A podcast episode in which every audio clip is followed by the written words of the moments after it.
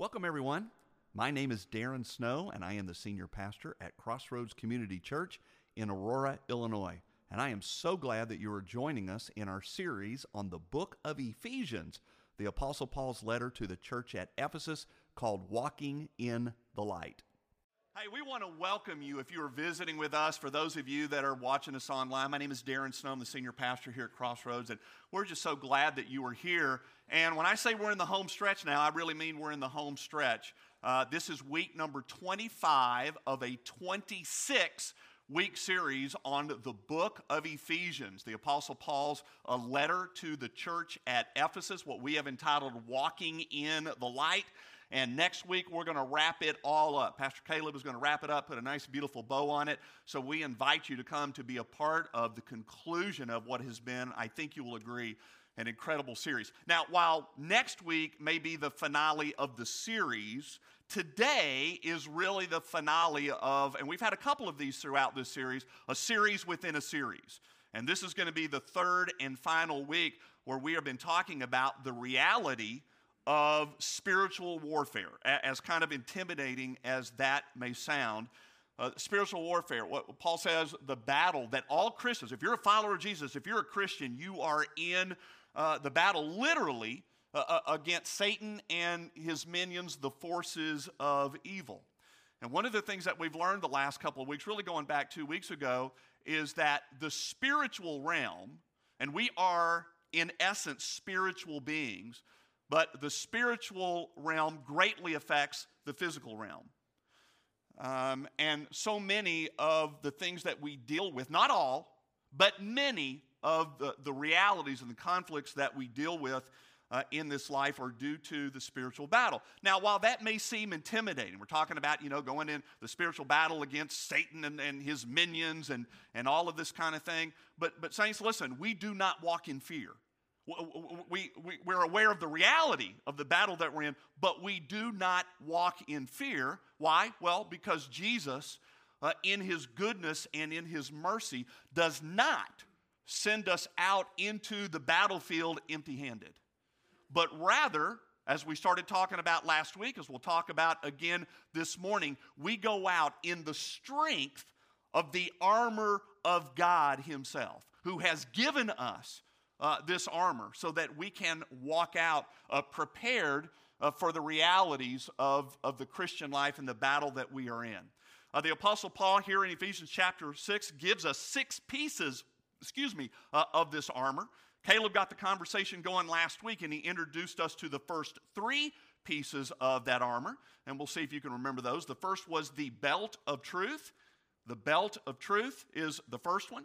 Uh, there we go. How many of you walked around last week holding up that belt like Caleb did last week? It was a great illustration. Belt doesn't do us any good if we're just holding on to it. We got to strap that baby on, and that pulls everything together. The second was the breastplate of righteousness.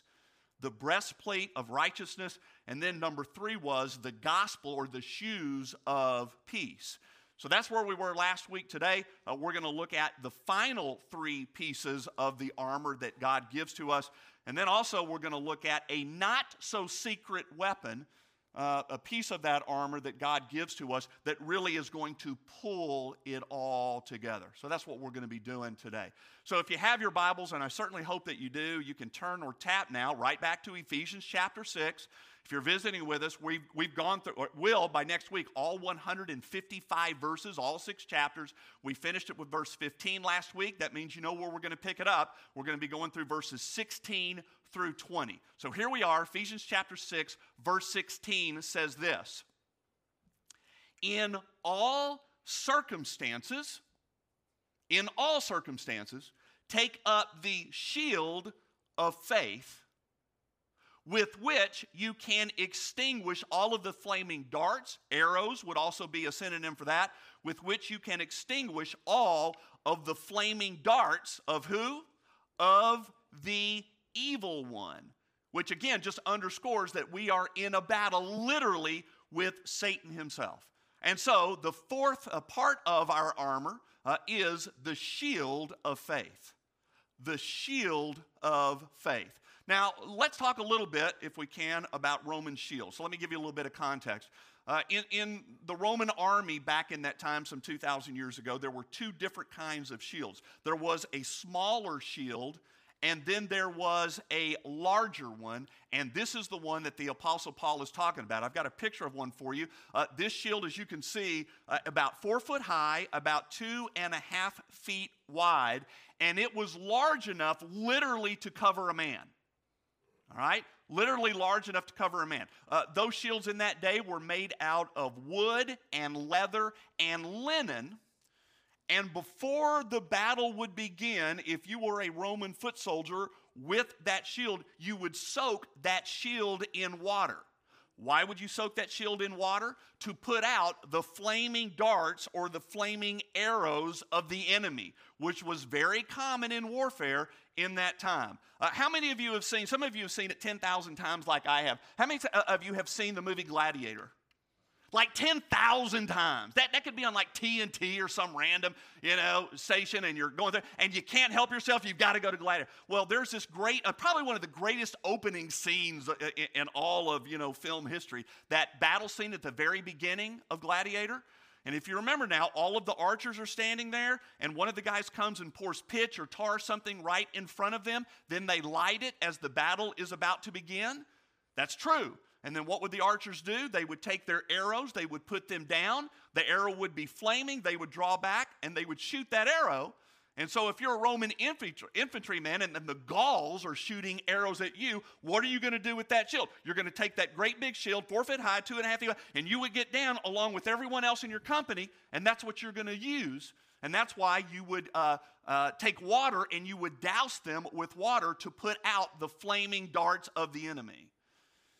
Well, God has given to us a shield, and it's not made of wood or leather. It's obviously a spiritual shield.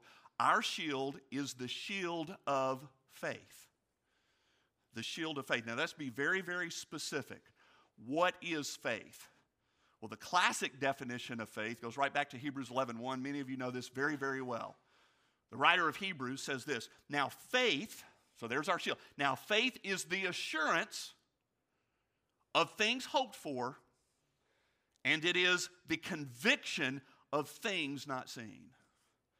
So God gives to us this shield of faith as defensive cover for when the flaming arrows of the evil one, and I'm going to throw this in here, uh, not simply the, the flaming arrows of the spiritual battle of the evil one, but I would also say just the flaming arrows of life when they come at us, we pull out that shield of faith, uh, uh, of faith, excuse me. And, and let's make no mistake, and I think you'll agree with this. It's not when the flaming arrows, uh, excuse me, not if the flaming arrows are coming. It's only when. This is a day-to-day reality in the life of a believer. Now that kind of begs a simple little question, and maybe you're thinking this: What are those flaming arrows? What are these flaming arrows? Guy, how much time do we have? I, mean, I wrote down just a few here uh, uh, fear, uh, based upon what may have, have transpired in your life in days gone by, or maybe you're going through it right now um, bitterness, anger. Hey, here's one just everyday temptations. How many flaming arrows of temptation do we deal with on a day to day basis? More than a few. So, temptations, illness, profound sorrow from the things that happen in life that, that can rock our faith, that can challenge our faith, that can challenge our confidence. Now, here's one uh, I mean, I struggle with um, just uh, the, the flaming arrows of guilt and shame from days gone by, from decisions gone by, that the, the evil one wants to chirp in our ears bad decisions, things that we have done in the past that we wish that we could change. And, and saying that, list goes on and on. All of these are the darts, are the arrows, are the realities of life and also the realities of the spiritual battle. And so, saints, not if, but when they come, we pull out that shield of faith and we stand. We stand in faith. We stand with faith. And, saints, we stand on the things that we know to be true. What do you know to be true? Especially in, con- in, in, in the context of what we're talking about. Like, here are the things that we know to be true. First of all, we know to be true that there is a God. And we know to be true um, that our God is good even beyond our circumstances. And what we also know, especially in the context of Ephesians chapter 6, what we know is that we stand in faith and that the war has already been won. So, saints, we're not, fi- we're not fighting the, the war has been won. We're in the battle. And we're in that battle until either we breathe our last or until Jesus comes back. And by the way, if I have a vote, Jesus can come back today. All right, that's a sermon for another day. But we stand uh, with with that shield, uh, and, and, and it gives us uh, this confidence and security. We're not fighting for victory, but rather we are fighting from victory. Do you see the difference? The war has been won, but the battle rages on and on. The Apostle John said this in John, 1 John 5. He said, For everyone who has been born of God overcomes the world. So if you've been born of God, that, that's a spiritual birth. And this is the victory that has overcome the world our faith. It's the faith that He gives to us. Man, we, we, don't, we don't pull up faith on our own. That is something that God gives to us via the Holy Spirit the shield of faith. So when the, the, the darts and the arrows, the realities of life in the battlefield come out, we stand firm with that shield. Let's go down to verse 17. He says, And take the helmet of salvation. And take the helmet of salvation. So the fifth piece of our armor is right there the helmet of salvation. There were two types of Roman helmets. Let me give you this. Uh, the first one was called the Galea. I had to do a little bit of research on this one, and it was a leather helmet. And then the one that was worn primarily in battle was called the cassis, and it was made of metal. Many of you have seen these even in the old, you know, Roman movies or whatever. And for a Roman soldier, no, uh, no uniform was complete without it that helmet gave a couple of things. First of all, it gave uh, safety slash security. When you, when you put that helmet on and things are going all around you in the middle of the battle, so it, it gave security. But the other thing that it gave to that Roman soldier, in addition to security, was confidence. And I really want to underscore this was confidence. When that Roman soldier put on his dress kit, his battle kit, and before he picked up that sword, which we're going to get there uh, to that in just a moment, the last thing that he would put on would be that helmet. And there he is, a Roman soldier, the greatest fighting force in the world at that time. And I assure you, when he put that helmet on, ready to go out into battle, he was supremely confident of victory. That they were going to win that battle. Now, Saints, stay with me. Because this is exactly what the helmet of salvation brings to us confidence and security. And those two are connected, and those two feed on each other. The helmet of salvation brings us confidence and security. Saints, confidence in our salvation. Oh, saints, confidence that God has in fact done for us what we could never, ever, ever do for ourselves. What is that? He has saved us. And we talk about, if you're visiting with us this morning, we talk about this all the time. The world says what? You want to get to the good place, do what? Be a good person. And Scripture blows that to smithereens. What Scripture says, and this is the bad news the bad news is that on our best day, we could never, ever, ever earn our way into the presence of a perfect, holy, and just God. It could never be done. That's the bad news. The good news is God the Father sent God the Son to do for us what we could never do for ourselves, and that is to pay the price for our sin so that we can come into relationship with Him. By the blood of Jesus, we are saved. Thus, saints, our, our, our, our future is secure. It doesn't matter what life may throw at us. And let me tell you, life is, re- is life not really good at throwing curveballs that we never saw coming at us? Right, Ed? The things you never see coming. Life has a way of doing that. And so when those curveballs come our way, we are secure in Christ for all of eternity. And when we understand that we are secure in Christ for all of eternity, that gives us what? Confidence. We're confident in our security in Him because we are secure, we have confidence. Do you see how those are connected? And I was trying to do my best to give you some incredible illustration about this confidence. And the best that I could come uh, up with is not only do we have confidence, but we have 85 bear confidence.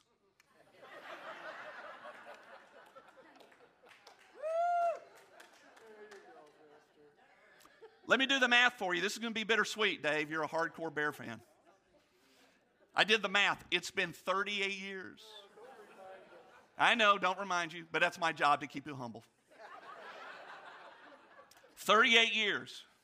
And even for people who are not Bear fans, really even for people who aren't football fans, the great majority of people, they know about the 85 Super Bowl champion Bears.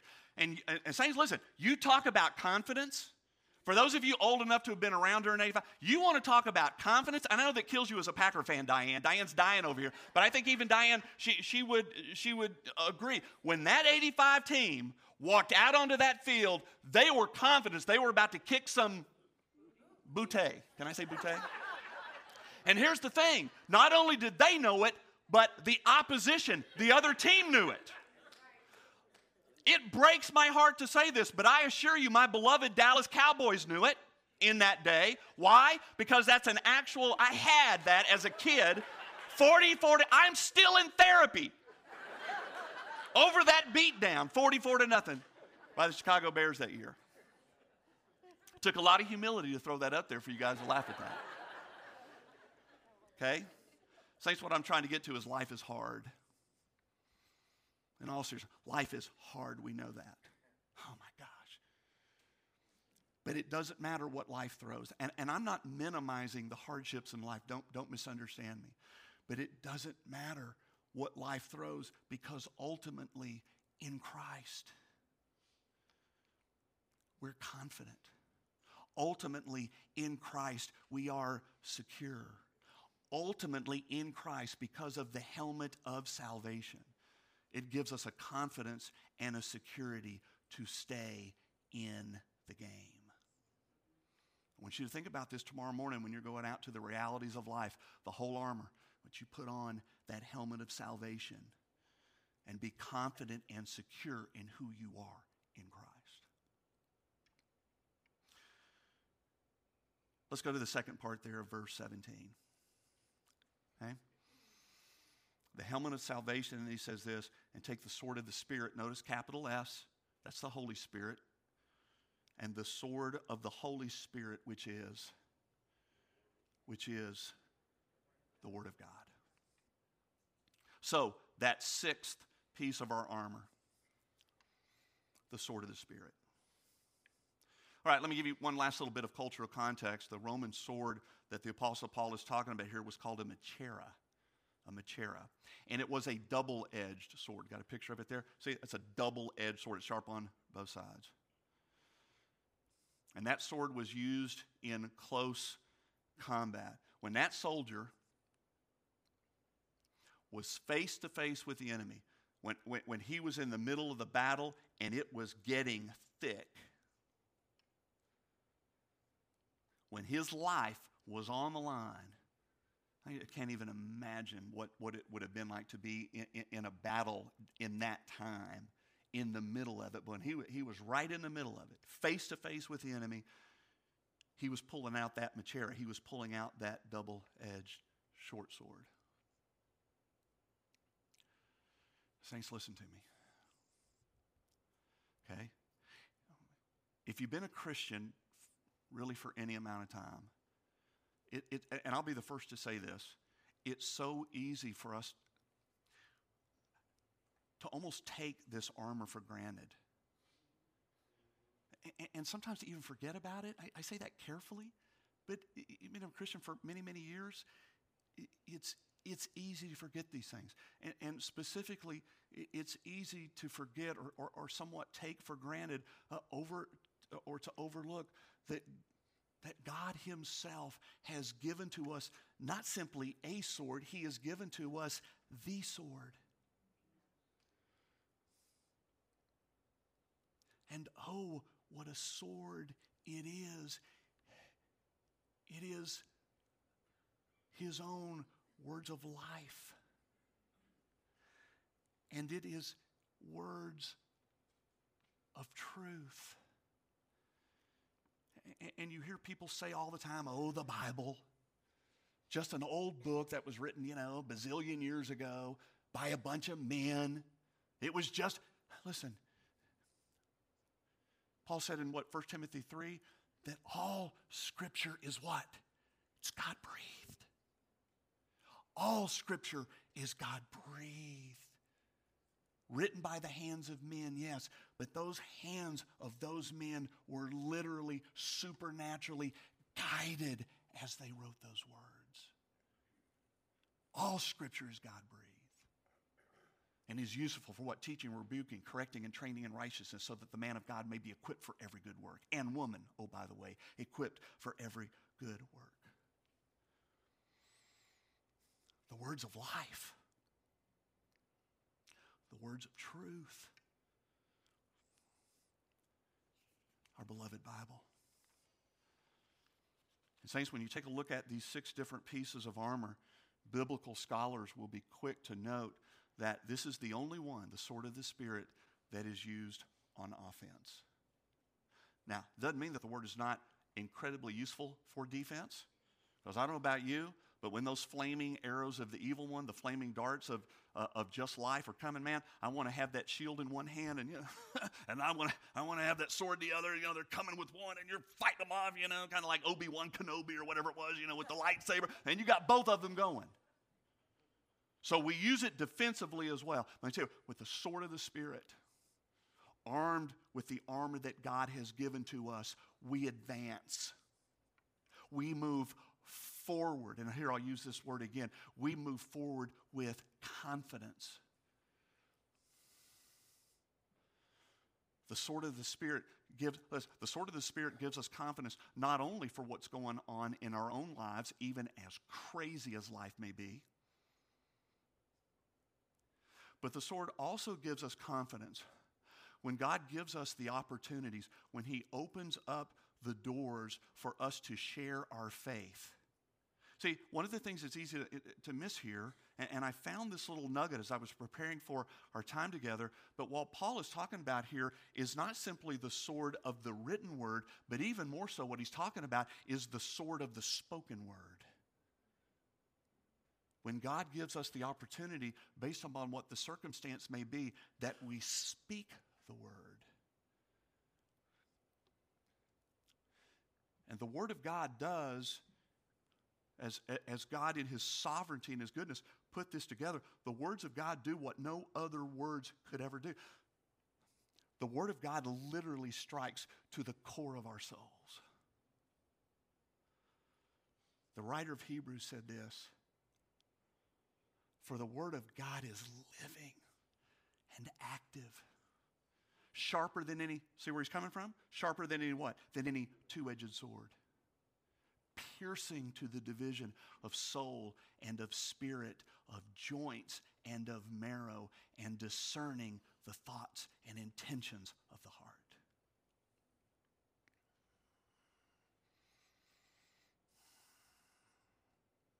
Christian, let me ask you a a question, and I don't mean it rhetorically. And, and some of this is going to go back to what we talked about a couple of weeks ago, but let me ask you this in all sincerity. Do you truly, truly believe in the power of the Word of God? You don't have to answer. Because this is yet another if then proposition. Because when I ask you that question, do you truly believe in the power of the Word of God? If you truly believe that to be so, then, saints, we've got to use it. The sword, the scriptures, aren't doing us any good when they are sitting on a shelf collecting dust. the sword isn't doing us any good, even when we have it here. If it's not here and here, and if we're not applying the word in our life. What did, what did Caleb say last week? I'm going to paraphrase what Caleb said last week. Caleb, you can tell me if I'm wrong or not. I think it's something like this The devil doesn't care how much you read the Bible. You can read the Bible till the cows come home. The question is, are you going to apply it in your own life? Caleb, did I get that right, brother? I think I did. And so, with the right heart and the right mind, for all the right reasons, not from a place of legalism, but because it is literally the breathed out Word of God, we read it and we study it and we meditate on it and we memorize it and we speak it and we speak it. As formidable as our enemy is, he falls. He cannot stand the slice of the sword of the Spirit. Saints, we got to use it in the right times for all of the right reasons. We advance, we take ground.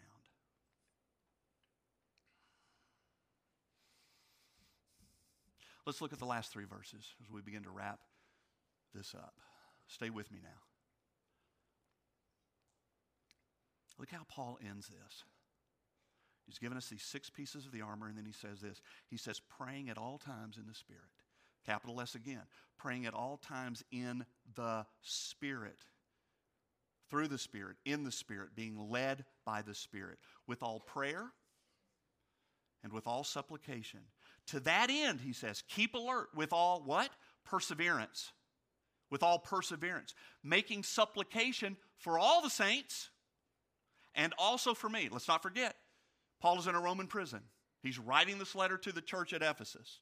And he's saying, Keep me in your prayer, that words may be given to me in opening my mouth boldly to proclaim the mystery of the gospel, for which I am literally an ambassador in chains.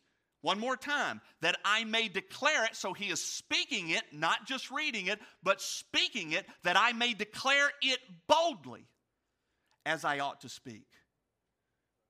And remember, he's in a Roman prison surrounded by Roman guards. And he's praying that God would give him the confidence and would give him the boldness to speak when he has the opportunity. And so, Saints, what we get here is this not so secret weapon. I would say the seventh piece of this armor, which is prayer. Again, so simple and yet so profound. So simple that it's easy to forget. It's easy to take it for granted, but prayer is what pulls it all together. And so Paul is closing out this portion of the letter about what he knew to be uh, so true and so important, and that is that we cover ourselves in prayer with the full armor on, the sword of the Spirit, we cover ourselves in prayer as we go out into the battlefield. And, saints, listen, we go out onto that battlefield in prayer on our knees. I cannot underscore this enough. We literally fight the battle. Let me, let me say this. Saints, you cannot be on the spiritual battlefield and expect to win the battles apart from prayer. And so we pray. And I mentioned this a couple of weeks ago. We're going to pray for our children here in, in just a bit. It's awesome that we bring our kids to church. It's awesome that we bring our kids to Crosswalk on Wednesdays or, or, or, we bring them and we have them get plugged into Anchor Student Ministries that Matthew Meldrum here leads. It, it, it's awesome that, that we are out there on the soccer field with them and we're overseeing their activities and their academics and all of those things are great and wonderful. But, Saints, if we're not every day praying for our children and grandchildren and children yet to come. We're missing it. There is power in prayer. And because there is power in prayer, we pray. We fight the battle on our knees in prayer for whatever the situation may be or whoever the person may be. Saints, I'm going to ask you to go home. I don't have time to go into it in detail, but I want you to go. Here's your homework for the day. Go home and read slowly verses 18 through 20. If you go through and read verses 18 through 20, okay, here's what you're going to see that our prayers are. Here's what Paul says about our prayers. I'm going to go through this, these with you real quick, but I want you to take some time to dig into this, okay? You will see our prayers are this spirit directed. See that in the, in the text? They're spirit directed. The Spirit leads us and guides us. I believe it's Romans chapter 8 where Paul says uh, uh, uh, that when we don't know what even to pray for, that the Spirit intercedes on our behalf. So our prayers are spirit directed. Our spirits are continual, they never stop. Pray without ceasing. Pray without ceasing. Pray without ceasing. They never stop. We pray at all times of the day. We pray in the morning. We pray as, as the Lord, as the Spirit leads us to different things that pop in our minds. We pray to end the day, but we are to pray without ceasing. Our prayers are continual. Saints, our prayers are varied, is what the text says. It means we have the privilege of praying to the God of the universe for the great big things jobs and marriages and, and, and children and grandchildren, all the big things. But saying, if what Scripture says is true, and it is, God is interested in every facet of our life. That means He's interested in the great big things, but it also means He's interested in the tiny little things. The little things of life. That's how personal He is. So our prayers are varied. Dig into this text, and you'll see that what Paul is saying to us is that our prayers are persistent. And some of you have had prayers for an individual or, or a certain situation, not for, not for days or weeks or months, for years, plural, years. You've been crying out to God for years. God, can you hear me? Do you even know I'm alive? I'm in, I'm in week, you know, year 17 of this thing. Man, I'll never forget Bill and Bob Brody. For them, some of you were here. The, Bill and Jan had been praying for Bill's brother Bob for 50 years. 50 years. And what, four years ago, a simple altar call, altar call, and Bill walked down and Jesus became his Savior after 50 years. And so we pray and we pray. Even when we feel like giving up, we pray some more. And our prayers are intercessory, intercessory, intercessory prayers. Man, I'm really good at praying for myself. I can pray for myself till the cows come home. But we have the great privilege of praying for others. And so we pray. Say, let me tell you something. We say this every Sunday. Matt will say it again at the end of our time together. That the prayer requests that you that you give to us, we take those seriously. We pray individually over every single one. Three groups of people. Our staff prays over them every single Monday. Our prayer team prays over them during the week, and so do our elders. That's intercessory prayer. We get to lift up prayers on behalf of others. Saints, prayer is what brings it all together. We put on the armor. We armor ourselves up. We prepare ourselves. We grab the sword of the Spirit, and out into the battle we go. But we cannot go into the battle apart from prayer. So I'm going to ask uh, Tasha Katzenbach to come up. For those of you who don't know Tasha, she uh, leads our women's ministry, Life Group Ministries. And we thought that we would end this little series within a series with a little bit uh, extended time of prayer and worship. Thanks for joining us today. I really hope you enjoyed today's message. If you'd like more information on Crossroads Community Church, you can check out our website at crossroadsconnect.net. And if you are ever in our area, we would love to have you visit us in person at 3003 South Eola Road, right here in Aurora, Illinois. I hope you have a great week, and I look forward to having you join us again next week as we continue our series in the book of Ephesians, Walking in the Light.